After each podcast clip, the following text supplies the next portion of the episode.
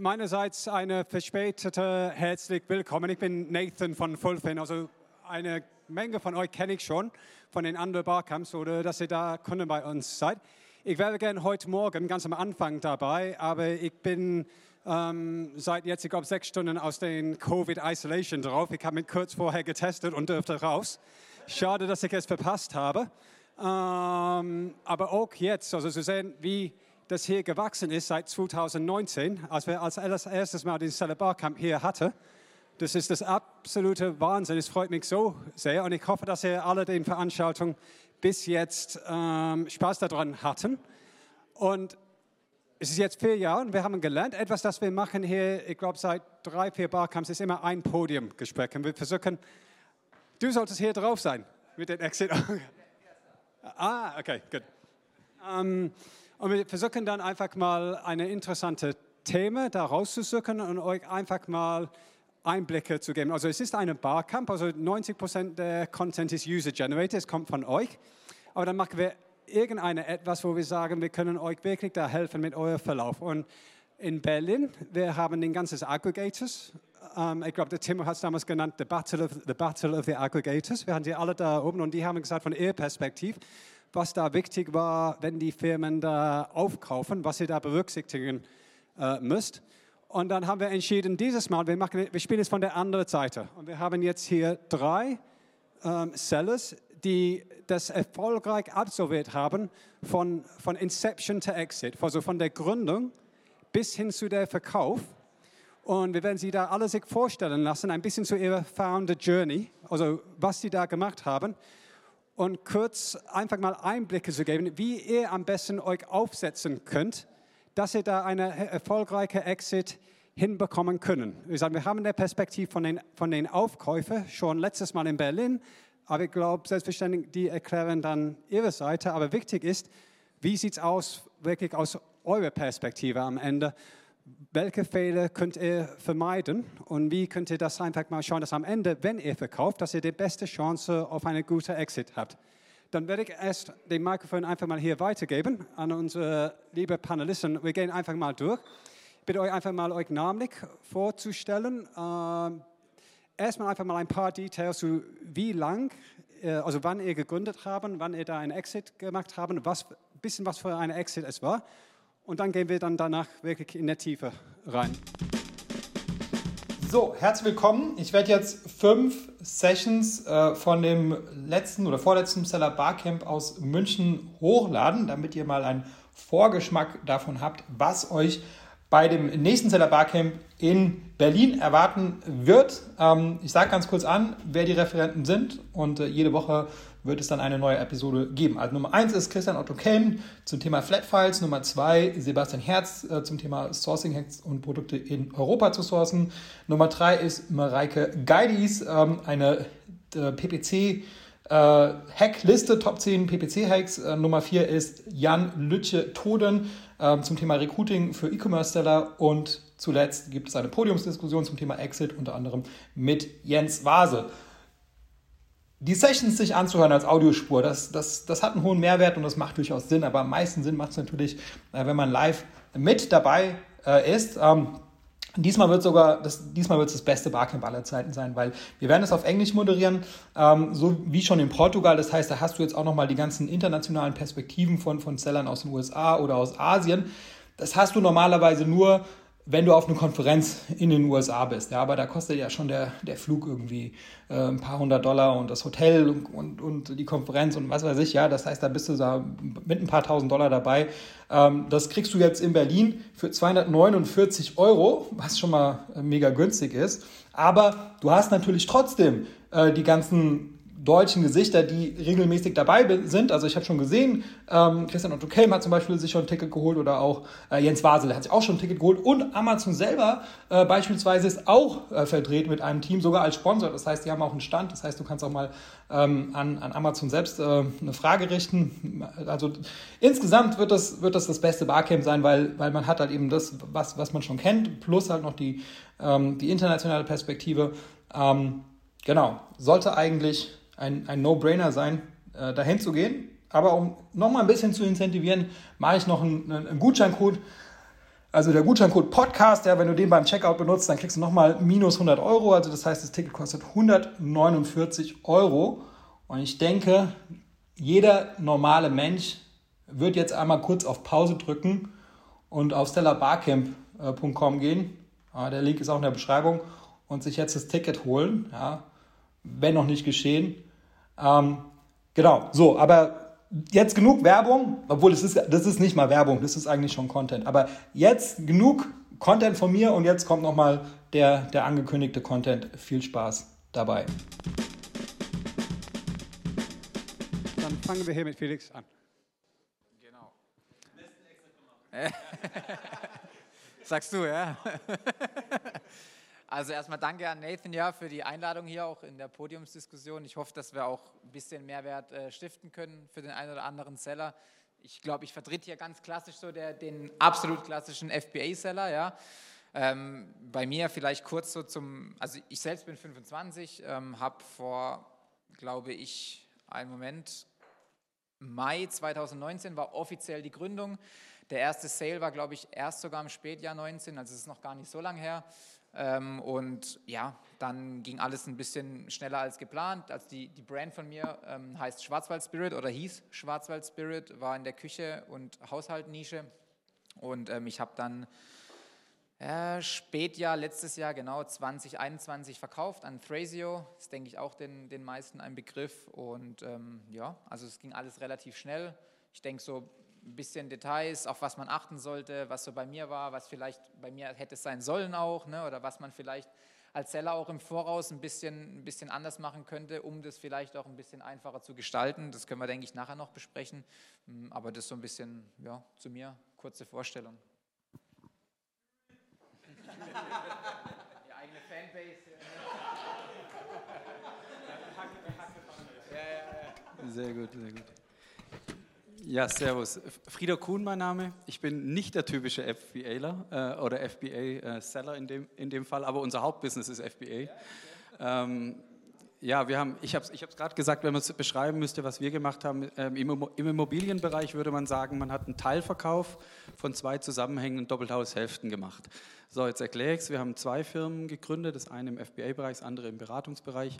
Ähm, einmal 2013, Third of Life, überhaupt nicht auf Amazon abgestellt eigentlich, sondern auf den Handel, sind dann aber doch irgendwann auf Amazon gegangen und waren da dann relativ schnell äh, erfolgreich und haben parallel vor ein paar Jahren noch eben ValueZone gegründet, auch eine Beratung, die ihr heute schon öfters gehört habt und haben, ähm, ja, sind dann vor anderthalb Jahren relativ stark angegangen worden von, von den Roll-ups, ähm, von den Aggregatoren, von äh, Strategen auch und so weiter. Und ja, der der Exit, und deswegen sage ich es, ähm, war letzten Sommer ähm, und zwar nur ein Teilexit. Also wir sind noch im Unternehmen, wir wollen auch noch weitermachen, wir wollen noch weiter die Dinge entwickeln. Teilexit, die Mehrheit verkauft an beiden Firmen zum gleichen, äh, an die gleiche Firma, in dem Fall aus dem Medienbereich. Und das ist eigentlich das Spannende. Also wir sind noch drin, wir wollen es noch weiter treiben. Wir haben die zwei Firmen parallel verkauft, aber eben nur zum Teil. Ja, könnte vielleicht auch eine spannende Story werden. Und eben nicht an einen der ähm, der, ähm, der Roll-Up-Models ähm, in dem Fall, ähm, mit dem wir zwar in sehr guten Verhandlungen waren, auch wirklich viele gute Erfahrungen gemacht haben, aber am Ende haben wir uns natürlich als, irgendwie als Unternehmer und auch äh, in dem gesehen, dass wir noch viel Potenzial in beiden Firmen gesehen haben und deswegen wollten wir noch weiter tätig sein und noch viele andere Dinge, die, die, die der neue Investor uns bringt, eben dann noch nutzen. Und das war eigentlich der Grund, nicht zu einem der Roll-Ups zu gehen. Bevor ich nochmal kurz meiner Story nochmal fetten Respekt, Felix, 25 und Exit, mega, also Applaus, ohne Scheiß.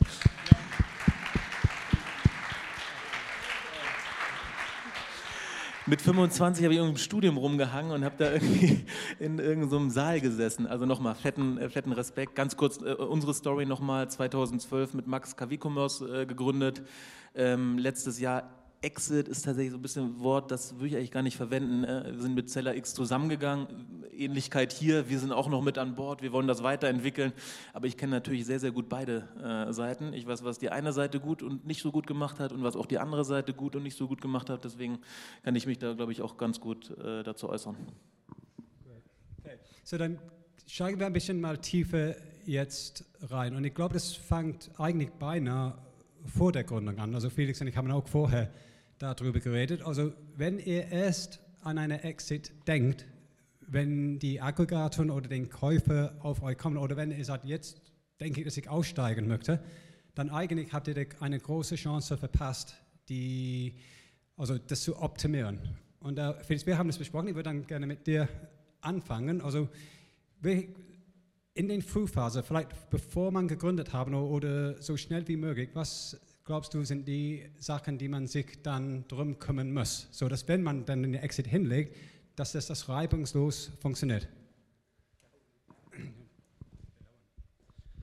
Ja, also wie gesagt, wir haben vorhin schon drüber gesprochen. Es ist natürlich so, wenn du jetzt der, sage ich mal, wirklich klassische FBA-Seller bist, du fängst an, auch bei mir, auch mal beim Jens irgendwann, du fängst an im Studium vielleicht, ne, hast ein paar Euro, die hast ja zusammengespart und, äh, sag ich mal, bis finanziell ist, finanziell, ja, ist an bist finanziell ist noch nicht irgendwie mit VC-Kapital oder so ausgestattet, ne? da musst du natürlich schon schauen, wo du bleibst, ne? weil im Endeffekt willst du Produkte einkaufen, zum Beispiel in China, ja, und äh, das heißt, das Geld brauchst du ja auch für die Produkte, ne? aber trotzdem gibt es halt, da haben wir vorhin intensiv drüber gesprochen, schon ein paar Dinge, die du meiner Meinung nach vorher machen kannst, damit sage ich mal zum Beispiel, ein Exit in absehbarer Zeit auch ein bisschen einfacher von der Hand geht. Ja, das fängt zum Beispiel an, Kapitalgesellschaft, ja, also es gibt wissen, denke ich, alle, UG, GmbH, ja, wenn du jetzt nicht das Stammkapital hast für eine GmbH, kannst du auch eine UG gründen als Beispiel, aber immerhin hast du mal eine Kapitalgesellschaft, wo du vielleicht irgendwann mal eine Holdingstruktur drüber setzen kannst. Das heißt, wenn du irgendwann in absehbarer Zeit mal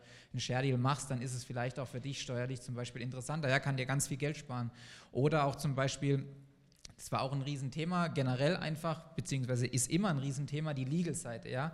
Das heißt, als Beispiel eine Markenrecherche. Ja? Viele Seller denken immer, okay, wenn ich eine Marke anmelde, ja, das kostet, glaube ich, weiß nicht, aktuell irgendwie 300 Euro, wenn du das in Deutschland selbst machst, ne? aber zum Beispiel eine ordentliche Recherche von einem Anwalt kann dir einfach irgendwann mal bei einem Exit auch extrem viel Kopfschmerzen nehmen, wenn du da einfach gut aufgestellt bist und von einem Anwalt als Beispiel dir damals bestätigen lassen hast, hey, okay, Felix, diese Marke, die du angemeldet oder die du anmelden möchtest, die geht auch durch und ich hafte auch dafür, dass diese Marke durchgehen wird, wenn es mal einen Rechtsstreit gibt, ja, weil ich sag mal, die Legal-Seite, ich meine, irgendwann bei einem Exit geht es um sehr hohe Summen und ähm, das heißt, die, die, sag ich mal, Käufer investieren auch extrem viel Geld in die Brands teilweise und dann ist auch logisch, dass da zum Beispiel von der Gegenseite einfach Anwälte genommen werden, die das im Detail prüfen und deswegen sollte man da halt gucken, dass du theoretisch einfach im Voraus extrem viele Dinge beachtest, ja, und es fällt zwar schwer, gerade als Seller, wenn du am Anfang nicht so viel Geld hast, und es kommt ein Anwalt und der sagt, ey, er möchte irgendwie 3000 Euro für eine Markenrecherche,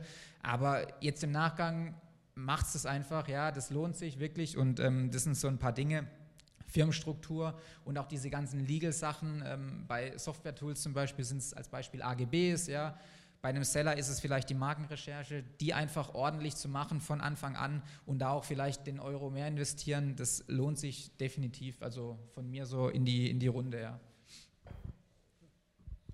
An, dann gehen wir mal weiter. Und was ist da leichter dann am Ende zu verkaufen? Ist das ein relativ einfach überschaubares Business mit weniger SKUs oder wollen die Käufer da eher sehen, dass man da breit aufgestellt hat und hat so zig verschiedene Produkte? Also wie soll man denken, wenn man da aufsetzt? Ist es, ist es eher ähm, großer Volumen in weniger Produkten aufzubauen und das lässt sich gut verkaufen oder dass man letztendlich ein breit verbreitetes Brand aufgebaut hat. Was ist, was ist deine Erfahrung dazu?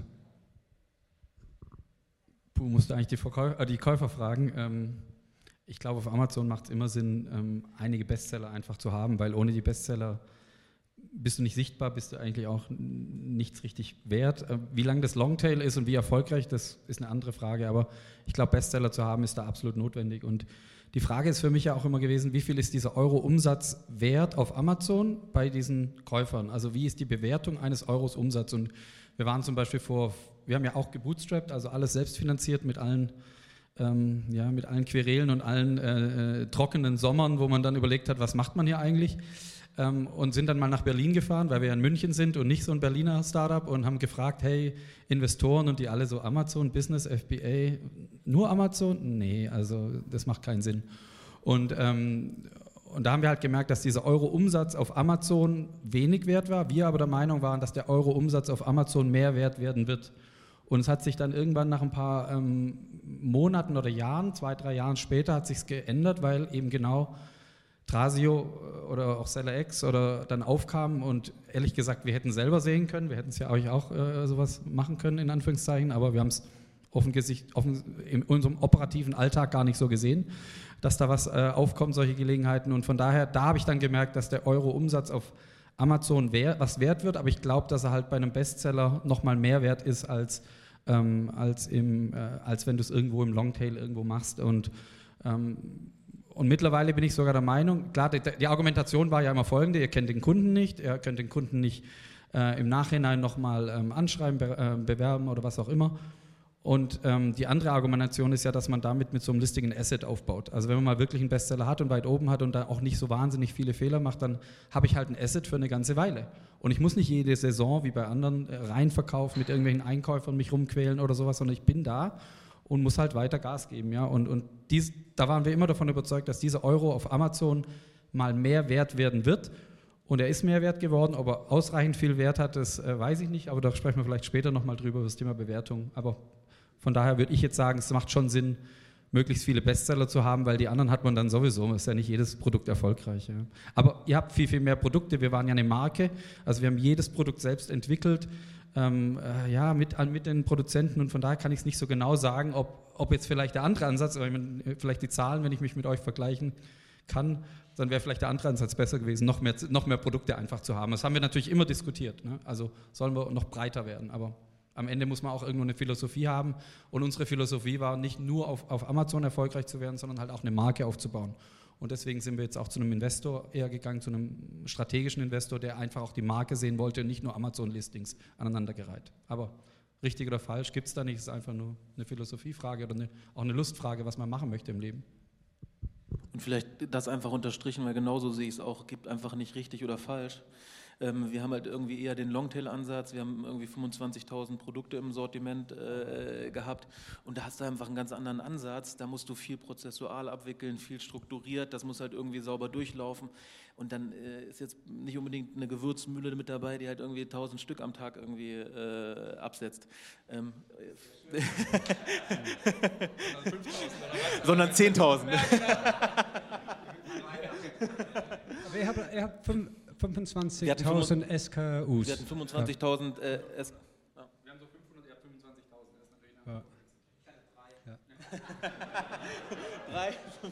Okay. Also deswegen, es gibt wirklich kein richtig oder falsch, sondern eher, wo willst du dich selber positionieren, wo fühlst du dich wohl, wo hast du auch selber als Gründer und als Unternehmen deine, ähm, deine Stärken und dann findest du auch dafür irgendwie den, äh, den Käufer. Also deswegen eher auch da, was ich vorhin auch in der Session gesagt habe, so ein bisschen nach dir ausrichten. Was willst du aufbauen und jetzt nicht, und das finde ich auch äh, ehrlicherweise ganz, ganz wichtig, so ein, so ein, Business gleich irgendwie auf dem Exit äh, auszulegen, ist extrem schwierig äh, für mich. Also lieber das machen, worauf man, äh, worauf man Bock hat, die Produkte zu entwickeln, äh, ähm, auf die man äh, Bock hat von vornherein, glaub, gleich auf den Exit. Das geht auch und das wird auch irgendwie funktionieren, aber es wird niemals so cool und niemals äh, äh, so geil, wie halt, wenn du sagst, ey, pass auf, du willst das auch ein Leben lang machen. Irgendwann kommst du natürlich an den Punkt, wo du sagst, okay, bist du jetzt der Gründer, der kann irgendwie die ersten drei, vier, fünf Jahre oder bist du, fühlst du dich eher in so einem Management-Modus wohl und halt 5000 Leute zu managen, das muss jeder für sich selber entscheiden. Ähm, aber rein auf der produktbezogenen Basis musst du selber entscheiden. Alles ist cool, aber du musst es halt machen und umsetzen und nach vorne gehen und Spaß dabei haben. Das ist auch, auch eine Frage. Also mit so 25.000 SKUs und den ganzen Komplexität, da hast du bestimmt ein Team aufbauen müssen. Und das ist eben auch der Unterschied. Also ich kenne ähm, kenn tatsächlich einen äh, Unternehmer, der hat ein gutes Business auf Amazon aufgebaut, der hat mit zwei Leuten 40 Millionen Euro Umsatz gemacht. Ja. Richtig geil, ja. Ähm, wir haben halt irgendwie, äh, da haben wir halt 250 Leute irgendwie dafür gebraucht, um das abzuwickeln. Ja. Also das ist halt einfach der, äh, der Unterschied, ja. Und es, es, gibt nicht richtig oder falsch. Ja. Am Ende hat er jetzt auch nicht so viel mehr Marge gehabt, dann hätte er irgendwie einen heftigen Tagos gehabt oder einen Akos. Aber er, er, konnte es halt mit zwei Leuten machen und da muss man sich selber entscheiden, wo willst du hin, wie willst du es managen und es, es geht beides. Also definitiv auch da wieder viele Wege führen nach Rom. Was ich da gehört habe, also mit 25.000 SKUs, da habt ihr auch eure Strategie und eure Rechtfertigung davor. Aber es gibt auch Komplexität, der unnötig ist. Also da, das Due Diligence oder wenn man nicht sauberes Buchhaltung hat und dann man kommt zu den Aggregators. Ich habe gehört, also keep, keep it lean and clean aus einem Ansatz für den Geschäft. Also nicht persönliche Ausgaben mit den Firmenausgaben vermischen. Also schau mal, dass du gutes Reporting hast über den, über den Jahren. Ist das etwas, das ihr von Anfang an gehabt habt oder wenn ihr zum Verkauf habt, müsst ihr dann alles sortieren und neu aufsetzen, dass die Firma überhaupt verkauft werden könnte? Ich glaube, das ist tatsächlich ein sehr, sehr guter, äh, guter Punkt, weil die zwei Sachen, Felix, die du gesagt hast, Holding, Struktur, mega wichtig, Legal, mega wichtig und das dritte sind wirklich die Zahlen im Griff haben. Äh, und da bin ich sehr, sehr froh, dass wir da sehr, sehr schnell äh, am Anfang auch, A, haben wir selber die Buchhaltung gemacht, wir haben selber irgendwie das ERP eingeführt, wir haben selber gewusst, wie ein DATEV funktioniert, wir wissen, was ein SKR 03, SKR 04 Rahmen ist, wie du deine Buchhaltung einrichtest, wie du die Zahlen im Griff hast, wie eine Bilanz funktioniert. Es ist, glaube ich, sehr, sehr wichtig, äh, auch einzelne Positionen der P&L, der Gewinn- und Verlustrechnung, der Gewinn- und Verlustrechnung irgendwie nachzuvollziehen, um das dann dem äh, potenziellen Käufer auch irgendwie äh, zu erklären und zu sagen, pass auf, meine Marge ist da, weil das passiert ist, hier ist die Cox-Quote, super wichtig, die Zahlen im Griff, äh, Griff zu haben. Ähm, und am Ende gibt es eine DD, da wird alles komplett auseinandergenommen äh, und wenn du da neu deine Buchhaltung aufsetzen musst, dann wirst du dein Unternehmen nicht verkaufen können. Ne? Ähm, und das ist jetzt egal, ob du es verkaufst oder an die Börse bringen willst. Ein Börsengang wird halt auch einfach nicht funktionieren, wenn du deine Zahlen nicht im Griff, äh, Griff hast. Das muss halt einfach irgendwie passen. Dein Reporting muss, äh, muss passen, also Zahlen super, super wichtig. Ja. So eine, das ich mich interessiert, vor allem bei den Bewertungen, die es gibt. Also, was ist überhaupt die Motivation zu verkaufen, weil mit den Angeboten, die es gibt, da gibt es auch der Perspektiv, da bleibe ich einfach mal zwei, drei, vier Jahre dabei und da habe ich dann die Summe, die ich von dem Verkauf hätte bekommen können und ich habe die Firma nochmal. Also was war eure persönliche ähm, Motivation, überhaupt einen Verkauf zu wagen? Ja, also erstmal ähm, das, was der Jens vorhin gesagt hat mit den Zahlen, ja, das habe ich vorher nicht gesagt, neben dem ganzen Legal-Sachen, das ist natürlich auch extrem wichtig, vorne ab schon mal, ja, weil gerade wenn du relativ jung bist und du kommst da rein, ja, und hast vielleicht mal BWL studiert, aber trotzdem hast jetzt mit BWL, sag ich mal, eigentlich auf dem Papier vielleicht was zu tun gehabt, aber ansonsten in der Praxis halt relativ wenig, ja, und wenn du dann irgendwie ob es Mitarbeiter sind, irgendwie Rechnungen bezahlen etc. Ja, es läppert sich einfach. Das heißt, da auch schon mal irgendwie Appell mit, sag ich mal, PL-Draft, ja, BWAs etc. auf jeden Fall sich zu befassen, auch mit Steuerberatern gut stellen, da auch schon mal gute Berater sich suchen für die, für die Zukunft. Das ist auf jeden Fall das A und O. Und dann, ähm, was der Nathan gerade gesagt hat, sag ich mal so Motivation. Ich meine, zum Beispiel bei mir war es so, ich habe 2019 meine Einzelunternehmung angemeldet, ja, irgendwie noch als Kleinunternehmer, einfach so, um mal, sag ich mal, das Ziel zu haben, man möchte sich selbstständig machen, ja.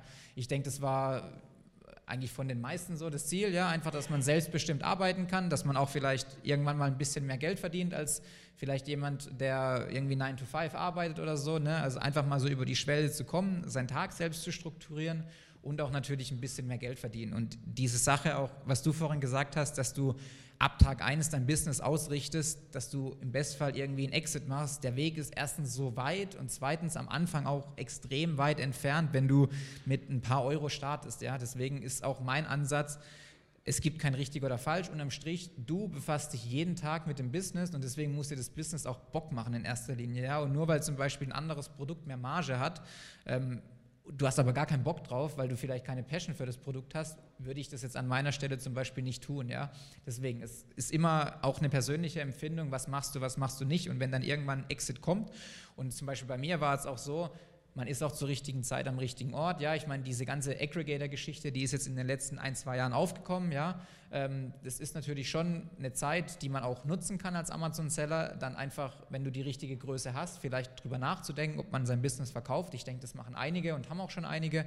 Und ähm, deswegen ist natürlich, gerade wenn du ein junger Kerl bist, ja, und hast irgendwie vor zwei Jahren zum Beispiel, wie es bei mir war, auch so ein bisschen im Studentenzimmer angefangen, hast gefühlt noch irgendwie BAföG bekommen so ähm, und du kriegst ein Angebot davor gelegt, die irgendwie siebenstellige Größen äh, da vor dir liegen haben, ähm, dass du dann im Endeffekt auch sagst, okay, die Financial-Seite ist auch ein, ein Aspekt. Ne? Also ich würde lügen, wenn es nicht so wäre. Ne? Das ist natürlich ein Aspekt, absolut. Aber grundlegend geht es natürlich auch darum, wenn du dann merkst, okay, du kriegst das Angebot vielleicht nicht nur von Person 1, sondern auch von Person 2, 3, 4, 5 und 10, dass vielleicht das Business auch tatsächlich hast du vorhin auch gesagt, den Wert einfach hat. Ne? Das heißt, dass man das Asset einfach gebaut hat. Und dann denkt man natürlich schon, okay, vielleicht, was hast du für Optionen mit dem Geld, was kannst du dir ermöglichen, selbst privat, aber natürlich auch trotzdem, was kannst du irgendwie unternehmerisch danach einfach reißen. Und deswegen ist es zum einen natürlich die wirtschaftliche Komponente, ja, und meiner Meinung nach, jeder, der das nicht sagt, der lügt auch, ja, wer jetzt gerade so ein klassisches FBA-Business baut, das ist einfach, einfach Fakt, ne, dass das auch dazugehört, so ein bisschen sich die Freiheit und auch die finanzielle Freiheit zu ermöglichen, aber dann in erster Linie natürlich auch mit dem Geld die Freiheit zu haben, einfach Entscheidungen zu treffen, ja, und es fängt an von was für Business gründest du, was für Investments tätigst du und wie investierst du die Zeit, ja, also von ja, was machst du im Alltag, was machst du, du hast einfach nicht mehr diesen Druck, ja, dass du im Endeffekt immer diese Dinge, sag ich mal, zu dieser Uhrzeit machst und das ist schön und ähm, da ist natürlich der wirtschaftliche Aspekt schon noch ein Riesenfaktor und ich denke, der ist bei vielen auch extrem wichtig. Aber diese Freiheit zu haben, beziehungsweise zu wissen, okay, mit diesem Geld kannst du vielleicht auch anderen Leuten, ob es familiär ist, ob es, keine Ahnung, Freunden, wie auch immer, die vielleicht nicht das Glück haben, in so einer Situation zu sein, irgendwie dann Dinge zu ermöglichen. Das ist natürlich auch ein, ein schöner Nebeneffekt. Ne? Natürlich soll man trotzdem auch mal an sich denken. Aber grundlegend ähm, ist es halt diese Freiheit, die man sich dadurch ermöglichen kann. Und das war auch mit der Grund, neben den ganzen Zahlen und neben dem wirtschaftlichen, dass du denkst, okay, du kannst mit dem Geld schon noch vielleicht größere Dinge einfach machen, ja, und einfach neue Unternehmen gründen, noch einen größeren Mehrwert schaffen, wie als Beispiel die hundertste bei mir Gewürzmühle auf Amazon zu lauschen. So, ne? Also es gibt auch, gibt auch noch größere Probleme, die man lösen kann.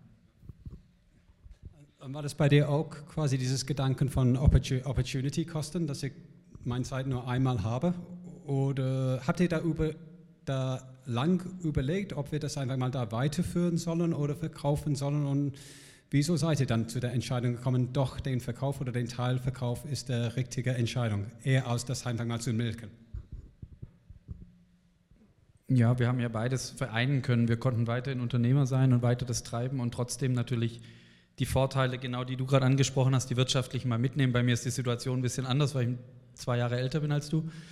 Ich habe ich hab natürlich, ich habe natürlich, äh, ich, also eher 20 wahrscheinlich, ähm, aber e, ist ja auch egal. Ich, ich komme ja aus einer ganz anderen, ähm, aus einer ganz anderen Ära. Ich habe vorher 20 Jahre gearbeitet und habe mich trotzdem selbstständig gemacht, weil ich, kein, weil ich einfach, ja, weil ich einfach Lust hatte, weil ich mit Hanno Deile damals gesagt habe, ähm, wenn ich es jetzt nicht mache, über 40, dann mache ich es nicht mehr. Und, und wir haben es einfach gemacht und ähm, aus einem Mega-Job heraus, also Schweiz, Geschäftsführer, alles da gehabt, das Auto vor der Tür, jeden Tag gewaschen worden, so Zeug, also übertrieben jetzt, war nicht ganz so, aber nein, wirklich, die Leute haben, sich, haben mich gefragt, warum machst du das? Und habe ich gesagt, weil ich Bock habe drauf, weil ich einfach, ich mache immer das nach alle paar Jahre, wozu ich einfach Lust habe, wo ich, und das ist genau das, was du sagst, also alle sieben Jahre habe ich was, eigentlich acht Jahre was Neues gemacht, wenn ich gemerkt habe, ich, ich, ich werde nicht mehr intrinsisch motiviert.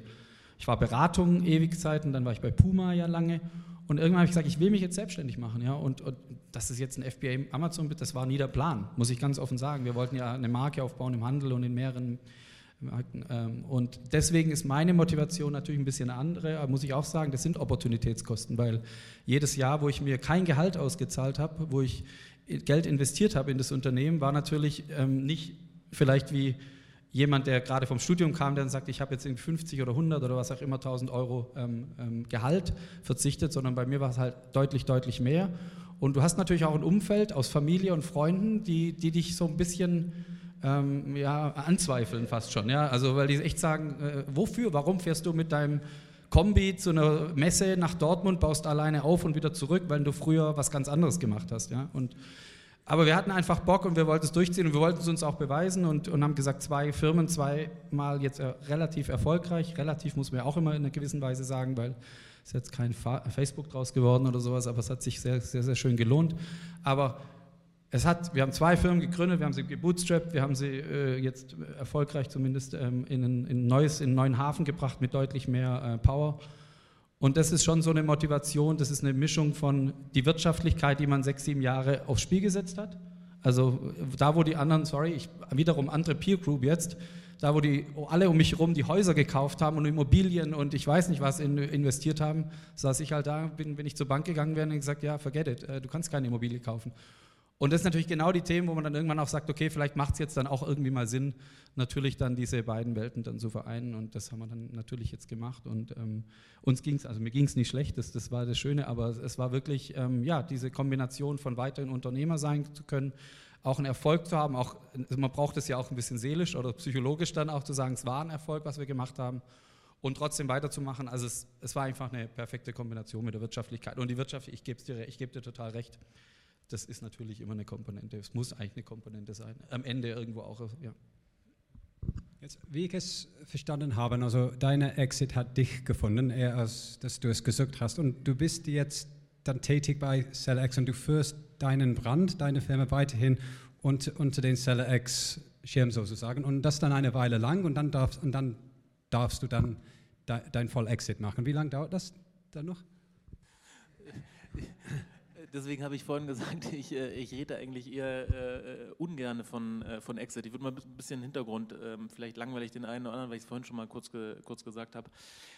Wir sind 2012 gestartet, ähm, damals noch irgendwie unbedarft, aber haben uns dann relativ schnell natürlich auch irgendwie große Ziele gesetzt. Ähm, und wir waren mit, äh, mit KW Commerce äh, bis 2019 eigentlich in diversen Märkten immer einer der größten Amazon-Seller. Ja, und unser Ziel war es, der weltweit führende Marketplace-Händler zu werden. Also nicht nur auf Amazon, sondern wirklich auf den führenden Marketplaces. Und dann haben wir uns irgendwie, ähm, ich, August 2020 habe ich Malte äh, kennengelernt, einer der Gründer von Seller X, äh, wirklich sehr, sehr guter äh, Typ, ich mag ihn sehr.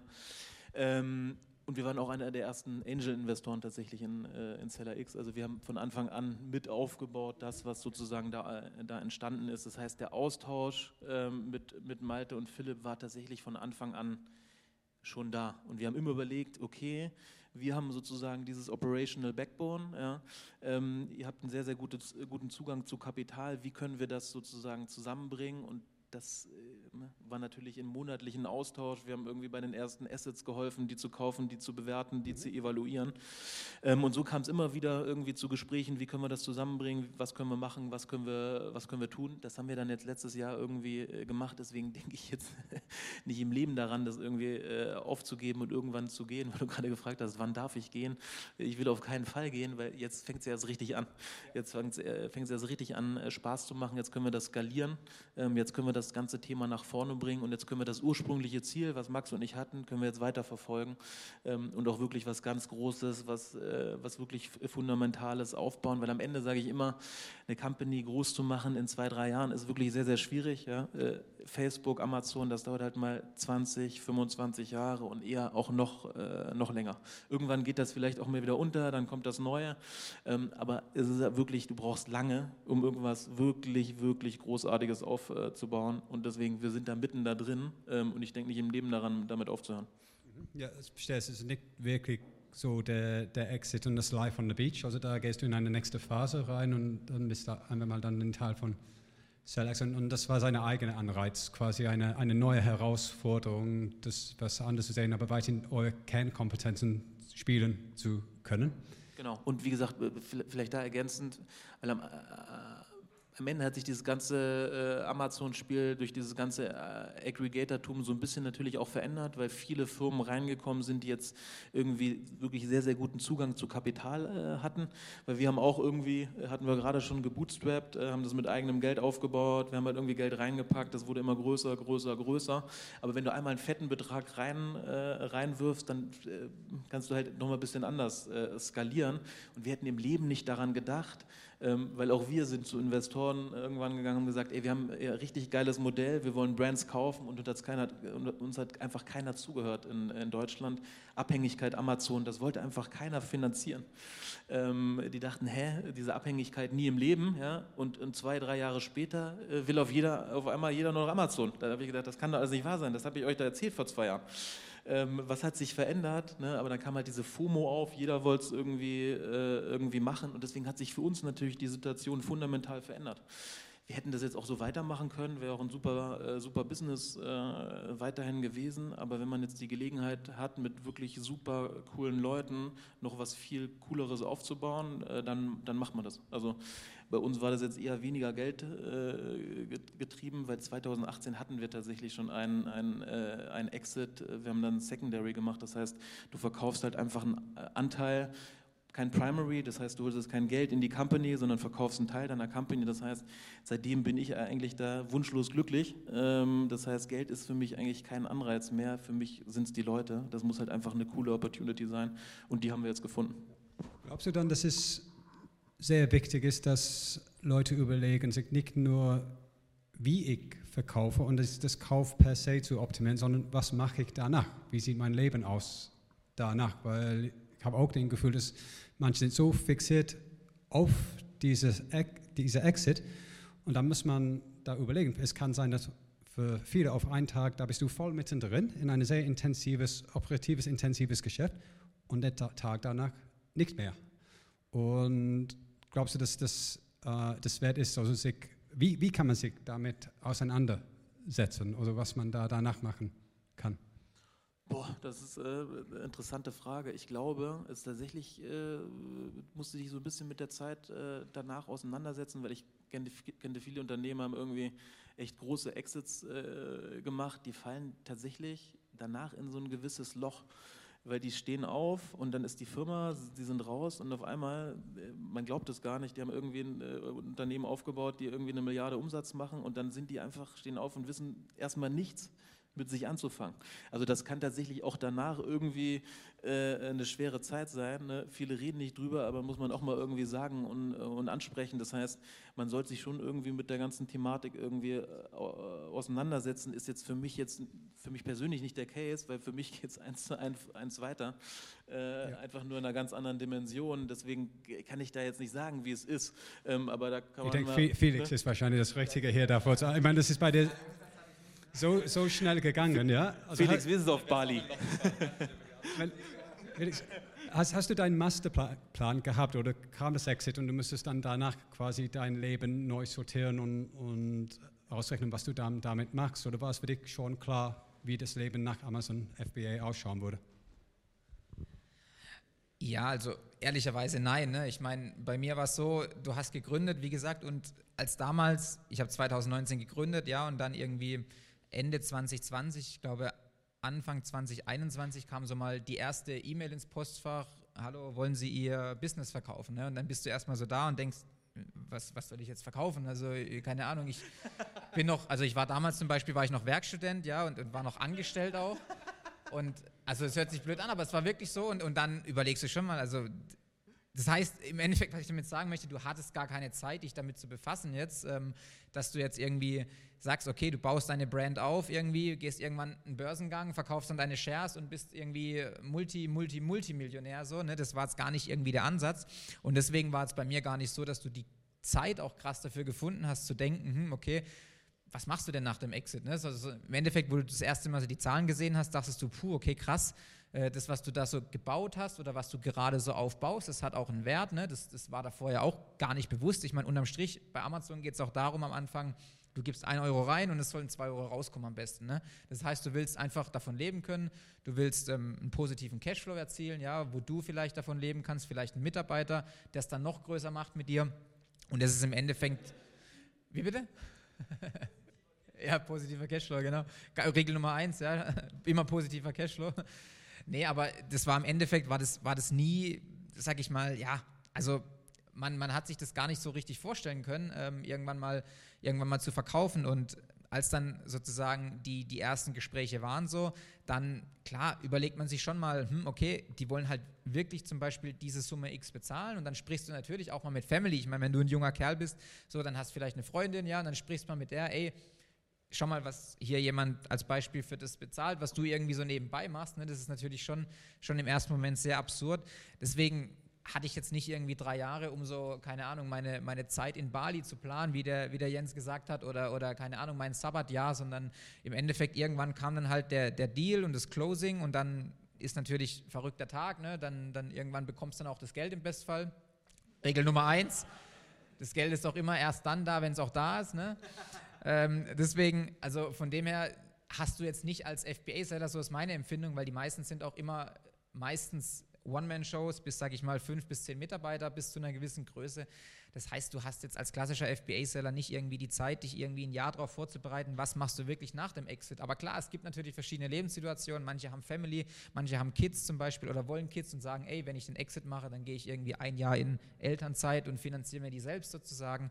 Das war jetzt bei mir nicht so. Ähm, ich habe es einfach jetzt mal auf mich zukommen lassen, weil das ist halt die Möglichkeit, die du auch hast, wenn du einfach ein bisschen Financial Power dann hast, wenn du relativ jung bist, dass du dir einfach auch mal ein bisschen alles auf dich einprasseln lassen kannst, dir auch mal ein bisschen raus, die, die Zeit sozusagen nehmen kannst, auch mal so die Vogelperspektive ähm, zu nehmen und auch mal ein bisschen mit Investments beschäftigen, neue Businessmodelle. Und ähm, bei mir war es so, ich habe mich ehrlicherweise eher erst danach darauf fokussiert, was machst du, ne? in welche Bereiche gehst du rein, weil ähm, du hast auch sowohl Due Diligence als auch natürlich operatives Business ist so da oder so präsent, dass du auch dir eigentlich gar nicht erlauben kannst, dich jetzt im Endeffekt hier die, die Reiseroute zu planen, was du dann für ein, für ein Jahr ähm, ja, machst nach dem Exit. Ne? Also ich glaube, ähm, um, die, um die Frage zu beantworten, Pläne war jetzt bei mir so, dass ich zwar nicht mehr operativ jetzt tätig bin aktuell in dem Business, was ich damals hatte, aber trotzdem habe ich gesagt, ey, ähm, das wäre für mich auch das Schlimmste gewesen, irgendwie sofort ab Tag 1 dann ähm, ein neues FBA-Business zu starten und direkt wieder rein. Ähm, ich habe mittlerweile auch andere Firmen gegründet, aber auch in anderen Bereichen. Und das ist auch gut so, um mal andere Bereiche auch kennenzulernen. Aber ähm, dass ich mir jetzt irgendwie da ein großer Plan geschnürt, hat, äh, geschnürt habe, das war jetzt absolut nicht der Fall. Und ähm, das würde ich auch lügen, wenn es so gewesen wäre. Und das empfehle ich aber auch keinem, da jetzt irgendwie ein Jahr ähm, drauf vorzu zu planen, was du, was du nach dem Exit machst. Und dann, wenn es kommt, dann kommt es. Und dann hast du im Bestfall auch die finanziellen Möglichkeiten, das zu genießen und auch dann erst anzufangen, vielleicht Pläne zu machen. Oder du bist vielleicht ähm, auch wie die zwei einfach noch tätig in dem, in dem Geschäft, ne? wenn es dir Spaß macht im Bestfall und es von der anderen Seite, von der Käuferseite auch ähm, gewollt ist, dann kann man das ja auch ohne Probleme noch ähm, weiterhin so betreiben, wie wir es davor auch betrieben hat. Ne?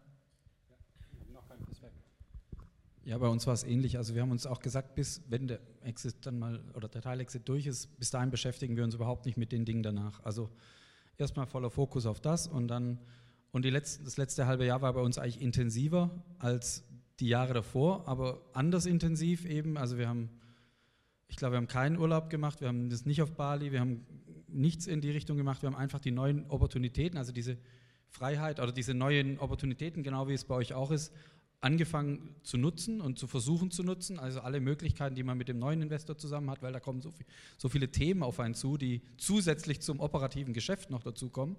Und dann hat man natürlich privat noch die Themen, wo man dann sagt, okay, jetzt muss man sich auch um die Themen kümmern, mit vielleicht auch mal hier investieren, noch, noch andere Ideen, diese finanzielle Freiheit, dieses neue unternehmerische Wirken umsetzen zu können.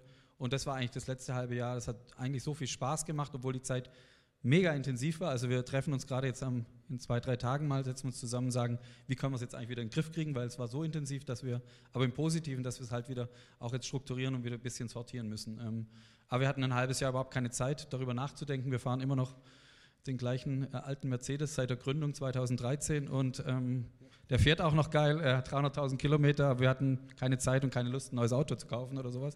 Also es ist wirklich so klar, äh, gibt es ein paar Dinge, die man, die man dann auch mitnimmt mal, aber ansonsten, ähm, ja, diese finanzielle Freiheit oder diese, diese Freiheit, die unternehmerische jetzt endlich noch anders umsetzen zu können, ist eigentlich das, wo, wo ich am meisten Spaß habe. Weil klar, wir hatten ein bisschen eine finanzielle Grundlage durch unsere Jobs, wie wir in die äh, Selbstständigkeit gegangen sind. Da hatten wir ein bisschen mehr Puffer und ein bisschen mehr äh, Möglichkeiten natürlich.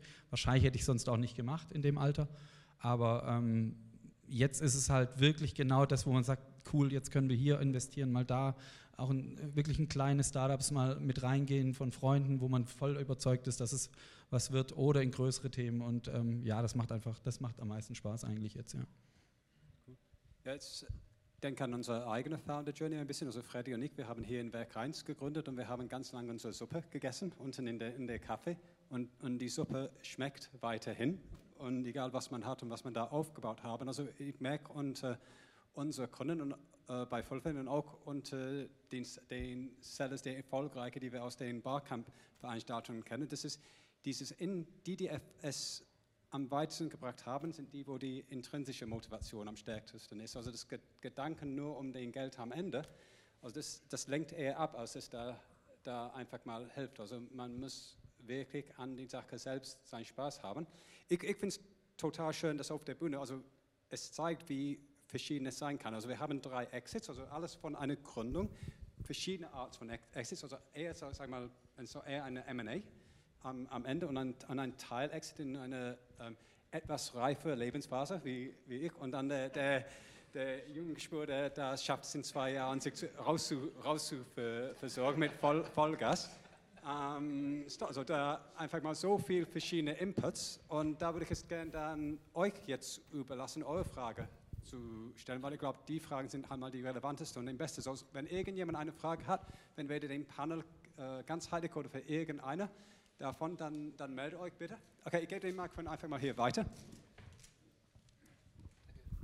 Ähm, mir ist eben ähm, die Frage eingefallen, ähm, als ihr das erzählt habt, ähm, wie man sich danach fühlt nach dem Exit. Ähm, wie geht ihr eigentlich damit um, mit dem Freundeskreis, mit der Familie? Ähm, wie kommuniziert ihr das?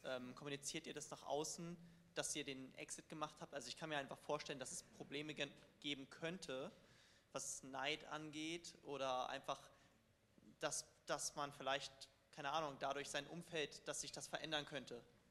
Und weiß nicht, ist vielleicht eine Sorge, ich weiß nicht, ob das ein Mindset ist oder so, aber wie hat sich das bei euch verändert und wie seid ihr damit umgegangen? Ja, ich? Also, ja, wie gesagt, ich glaube, es kommt natürlich auch ganz drauf an, das ist eine ultra individuelle Frage, aus was für einem Umfeld kommst du, ne? aber ich denke, also bei mir war es zum Beispiel so, dass ähm, ich komme aus einem sehr, sag ich mal, dörflichen Kreis im Schwarzwald, ja, und ähm, bin dann irgendwann mal weggezogen ähm, als ich so mit dem Business auch ein bisschen losgelegt habe. Das heißt, als Beispiel, was jetzt so geredet wird, das würde ich jetzt gar nicht prinzipiell so intensiv mitbekommen. Ne? Ich habe noch so meinen, meinen Freundeskreis, den habe ich auch nach wie vor noch und die kennen mich auch seit ich relativ klein bin und da ist es kein Thema. Also würde mich auch extrem schockieren, wenn das da ein Thema gewesen wäre, so nach dem Motto, ah, jetzt zahl du mal oder, oder wie gesagt, jetzt gehen wir mal einen größeren Urlaub oder so. Ne? Also das hätte mich dann schon auch geschockt, das ist jetzt überhaupt nicht der Fall.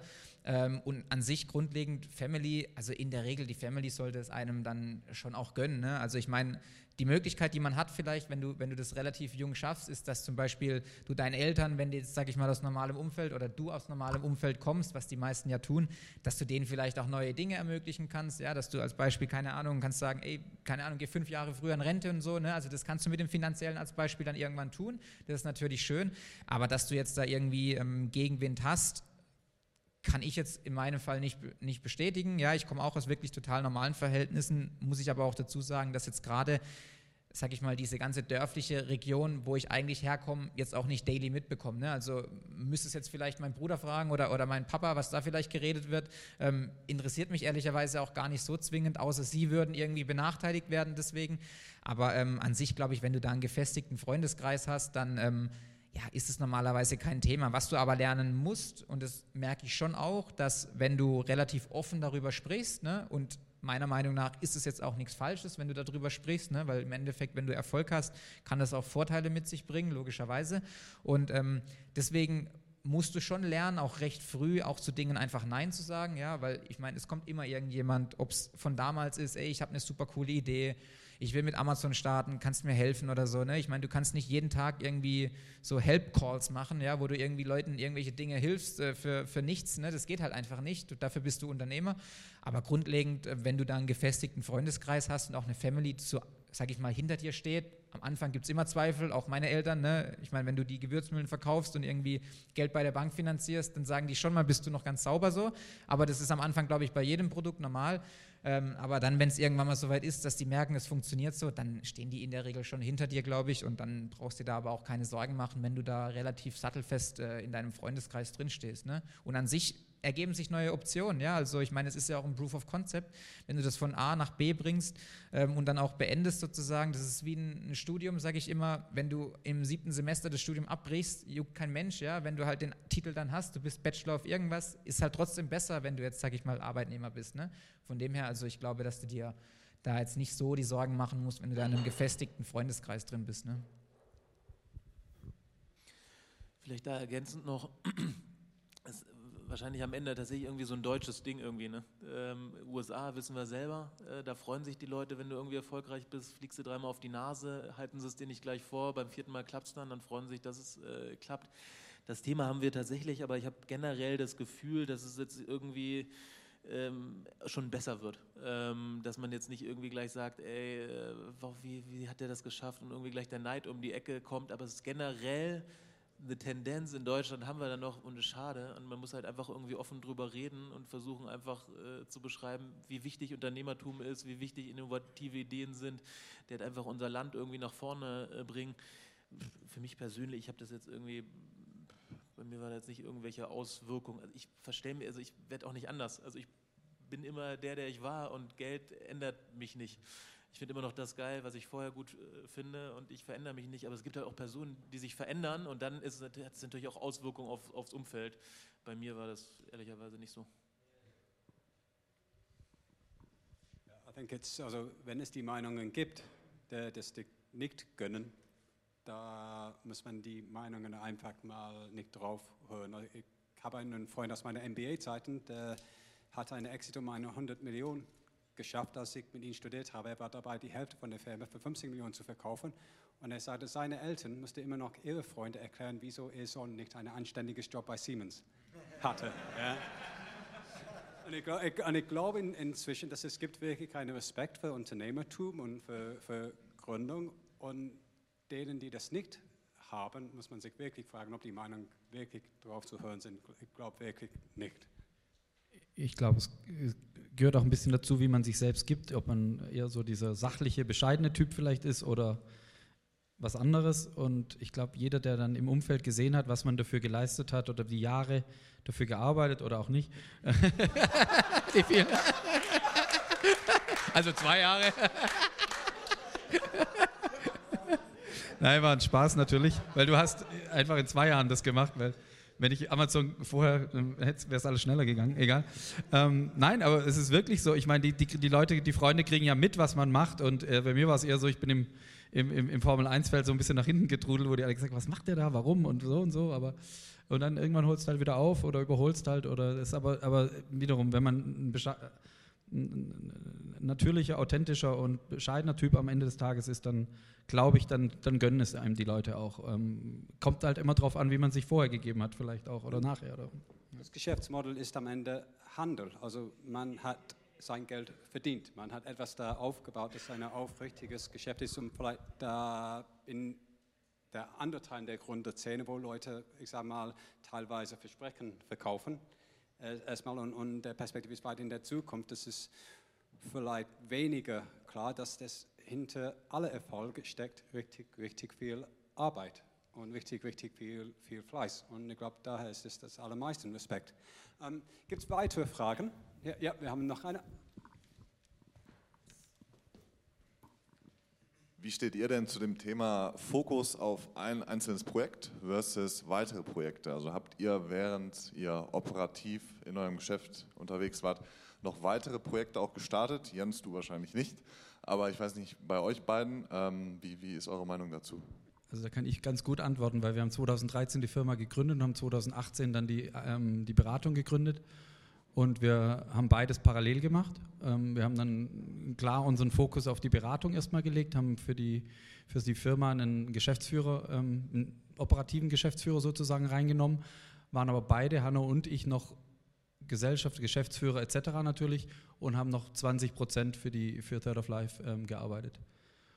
Das ist genau das, was du fragst. Und das ist natürlich nicht so einfach. Und ob es richtig war oder falsch, kann ich dir im Nachhinein nicht sagen. Es war einfach, es hat einfach Spaß gemacht. Beides hat sich gegenseitig befruchtet, weil das eine war unser Maschinenraum, wo wir alles gelernt haben, was unser Baby war. Und das andere war eben das, wo wir den Leverage gesehen haben, wo wir neue Dinge machen können.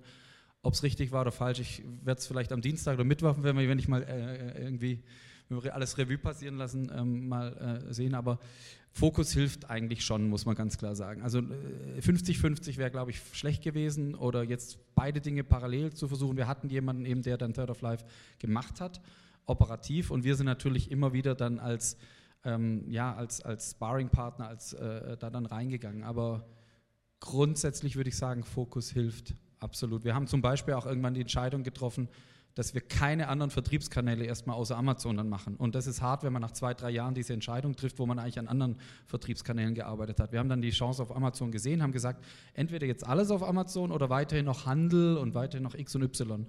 Und ich bin totaler Fan von Fokus, obwohl ich es nicht hundertprozentig durchgezogen habe, aber das, das ist nicht eine Regel, sondern es ist einfach so ein unternehmerisches ähm, Gefühl manchmal, was man hat. Und bei uns hat sich glaube ich, ganz gut, ähm, ist ganz gut ausgegangen. Also wir haben, aber jetzt ist es definitiv wieder so, dass wir versuchen werden, deutlich mehr zu fokussieren, natürlich auch. Ja. Also eher eine Sache zu machen, vielleicht. Es wird immer mehrere Ausschweich, also mehrere Businessmodelle vielleicht in einem geben, aber eben nicht zu, zu, zu viele Sachen parallel, selbst operativ zu machen. Ne? Ja, also ich glaube generell Fokus mega spannender Punkt, egal in welchem Bereich, ja, ähm, ob es vorm Exit oder auch nach dem Exit ist. Und gerade vorm Exit, sage ich jetzt mal, oder einfach, wenn du in diesem operativen Flow so drin bist, ist es, glaube ich, schon wichtig, sage ich mal, sich voll auf sein Business zu fokussieren, was auch den größten Mehrwert hat, ne? wo auch deine Zeit am besten investiert ist, meiner Meinung nach, ähm, wenn du zu früh anfängst, da noch links und rechts zu schauen. Also es kommt natürlich immer darauf an, was du jetzt sag ich mal, mit der Frage meinst, ob du jetzt meinst, Fokus im Sinne von, ich mache zum Beispiel Amazon Deutschland und mache irgendwann Paneu oder USA oder halt Fokus im Sinne von, ich mache dieses Business und dieses Business. Ähm, aber sowohl als auch ist es einfach wichtig, eine Dinge, eine Sache extrem gut zu machen, ähm, ob es zum Beispiel ein Marktplatz ist oder auch ein Business, ähm, dies so weit auszuquetschen, sage ich mal, ist meine Meinung zumindest, dass da absolutes Limit erreicht ist und dann einfach weiterzuziehen und einen neuen Bereich zu erschließen, weil du musst auch in einer Sache extrem schnell Profi werden, gerade wenn du das machst, was wir machen, also einfach auf Amazon Produkte verkaufen, die Plattform ändert sich ständig und wenn du einfach zu früh versuchst, auf irgendwie allen Hochzeiten zu tanzen und denkst, wenn du keine Ahnung, irgendwie mal, mal 3000 Euro übrig hast, du wirst jetzt irgendwie der, der größte Immo-Investor oder so, das ist halt schwierig, das wird nicht funktionieren wahrscheinlich. Es kann bestimmt auch funktionieren, aber die Regel ist es, glaube ich, nicht. Deswegen ist es, glaube ich, schon sehr wichtig, gerade am Anfang, wenn du was aufbaust, extrem viel Fokus drauf zu legen und ähm, nicht zu früh anzufangen äh, mit, mit zu viel, als Beispiel Consulting. Ja, ist ja im Amazon-Bereich auch immer, immer so ein Punkt, ja, du kriegst irgendwie Anfragen, ey, willst du uns ein bisschen supporten? Also ich würde da schon immer gucken, dass du auf dein Business dich fokussierst und drauf schaust und auch da die Zeit ähm, investierst und dann denke ich, kannst du dir zumindest mal auch nichts vorwerfen und sagen, ey, ich habe irgendwie, wenn es dann irgendwann doch nicht reicht oder doch nicht so der Punkt kommt, dass es irgendwie so richtig fliegt, ähm, dann kannst du zumindest nicht vorwerfen, dass du alles probiert hast. Aber ich glaube, das Schlimmste wäre, wenn du es irgendwie vielleicht dann nicht schaffst, aber, aber hast hier noch irgendwie so ein bisschen was gestartet, was vielleicht dann auch nicht so ganz funktioniert. Das wäre für mich das Schlimmste zum Beispiel gewesen, dass du dann vielleicht in beiden Sachen scheiterst und denkst, ah shit, hätte ich nur irgendwie den Fokus auf was anderes ähm, gelegt kurzer Nachtrag noch, ich glaube, es ist auch eine Typfrage. Also du musst selbst für dich rausfinden, ob du jemand bist, der sich sehr schnell auf verschiedene Sachen fokussieren kann, was zum Beispiel Hanne und ich ganz gut können, aber wir haben auch Teilhaber oder jetzt Leute, die das eben nicht schaffen, wo wir das merken, das ist aber überhaupt nicht schlimm, weil die sind genial in einer Sache. Und wir können eher 20 Sachen auch mal am Tag, verschiedene Sachen, für jede halbe Stunde was machen. Es gibt eben Leute, die lieber an einem Tag ein, zwei Sachen nur machen sollten und da sehr, sehr, sehr, sehr gut sind. Und das wäre also äh, es ist viel wichtiger herauszufinden, wie man selbst oder die Mitarbeiter oder die engen Mitarbeiter äh, ticken, als dass man sagen kann, nur Fokus oder was anderes. Also es war mein Learning, weil ich eben jemanden kenne bei uns, der so genial ist vom, vom Kopf und von allem, aber er muss, man muss ihm wirklich an eine Sache arbeiten lassen, weil er, er kriegt Dinge raus und er beißt sich in Dinge rein, in die ich mich nicht reinbeißen werde, weil ich nicht der, der Typ dazu bin. Wirklich nur ganz kurz, Fokus, hatte ich vorhin auch schon mal ganz kurz gesagt, ist für mich einfach das A und O. Immer wenn wir einfach zu viele Sachen gemacht haben, ist schiefgelaufen. Dann den, das noch machen, Marktplatz, dann noch hier ein Shop und so, ist immer gegen, äh, gegen Baum gelaufen. Also Fokus, aber nochmal, ich kann nur sowas von unterscheiden, ist, ist Typsache wir konnten, wir mussten das so machen, es hat nicht anders funktioniert, ähm, aber das ist wirklich, kann für jeden anders sein. Es gibt, ich kenne irgendwie Unternehmer, die, die tanzen da auf sechs äh, Firmen rum oder so, könnte ich nicht. Da würde ich verrückt werden. Ähm, ich brauche eine Sache und darauf will ich mich voll fokussieren. Das war eine, wirklich eine sehr gute Frage, ein sehr wichtiges Thema. Also von den Hunderten von Kunden, die wir haben, auch die, die es dann weitergebracht haben, they're, they're all in. Also ich glaube, da muss man wirklich so sein, um das so weit zu bringen. Ähm, haben wir weitere Fragen? No? Ja, ah, wir haben, okay, dann nehmen wir mal die letzte Frage hier und dann bringen wir es mal zu Schluss. Per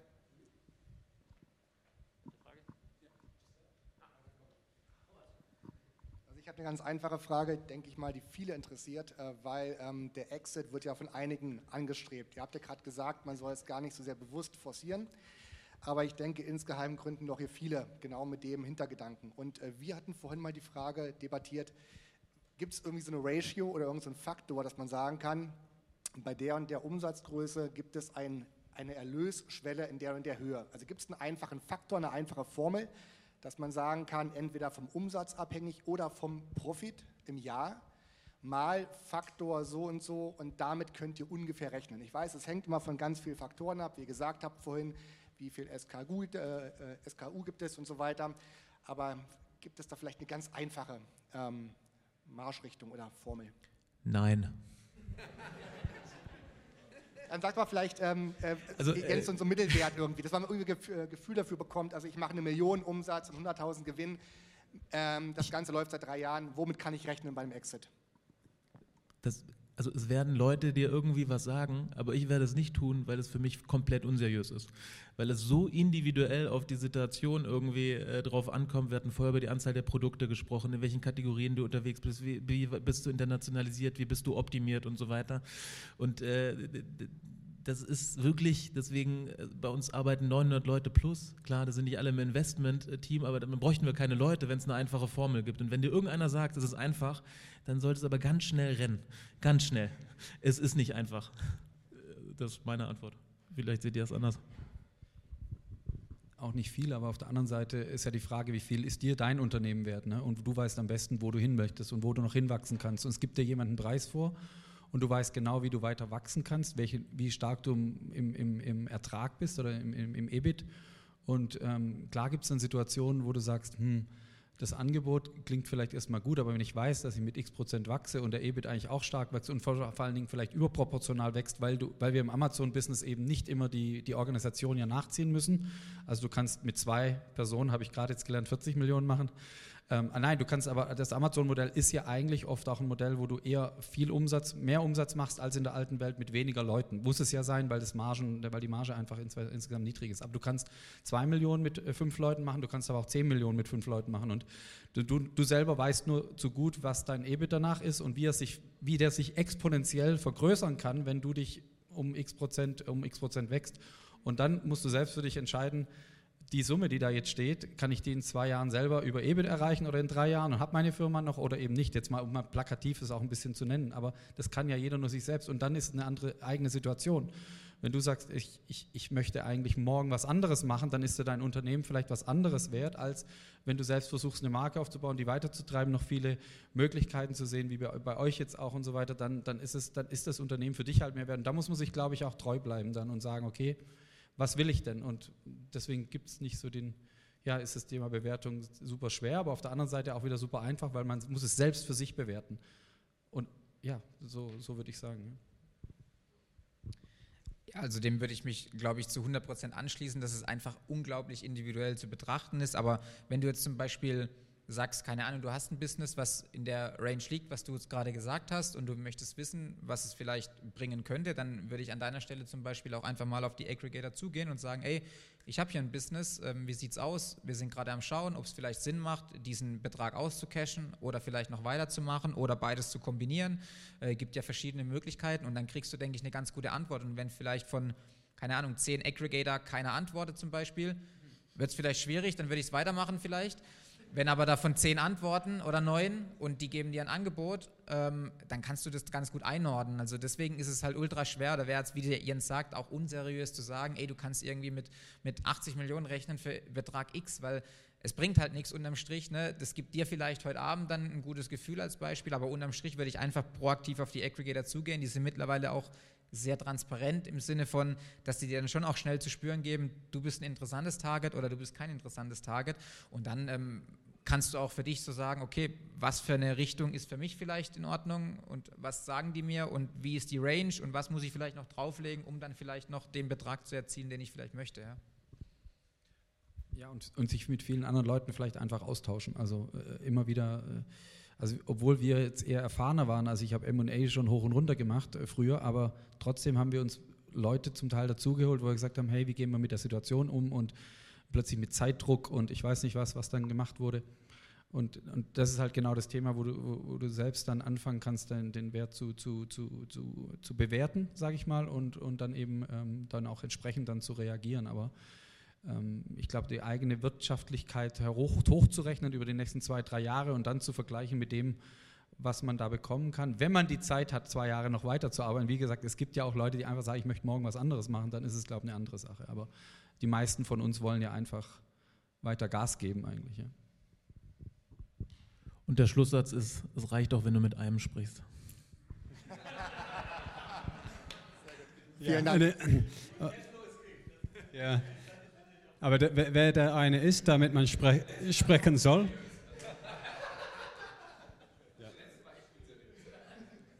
Okay, yeah. wir wissen nicht, also wer der eine ist, der mit man sprechen soll. Ich muss hier vielleicht eine, eine, eine kleine Hinweis auf unsere guten Freunde bei Dragonflip da geben, dass man kann auch ihnen anrufen, vielleicht eine unabhängige Bewertung, aber auch einfach mal, es gibt genügend Sellers, die hier jetzt eine Exit hatten und ich glaube, und ihr könnt einfach mal auch euch in den Thematik ein bisschen reinlesen und dann habt ihr den Anhaltspunkt, aber das ist ein Anhaltspunkt, das ist nicht, das ist nicht eine Formel und dann gibt es einfach mal die, die Spanne darum.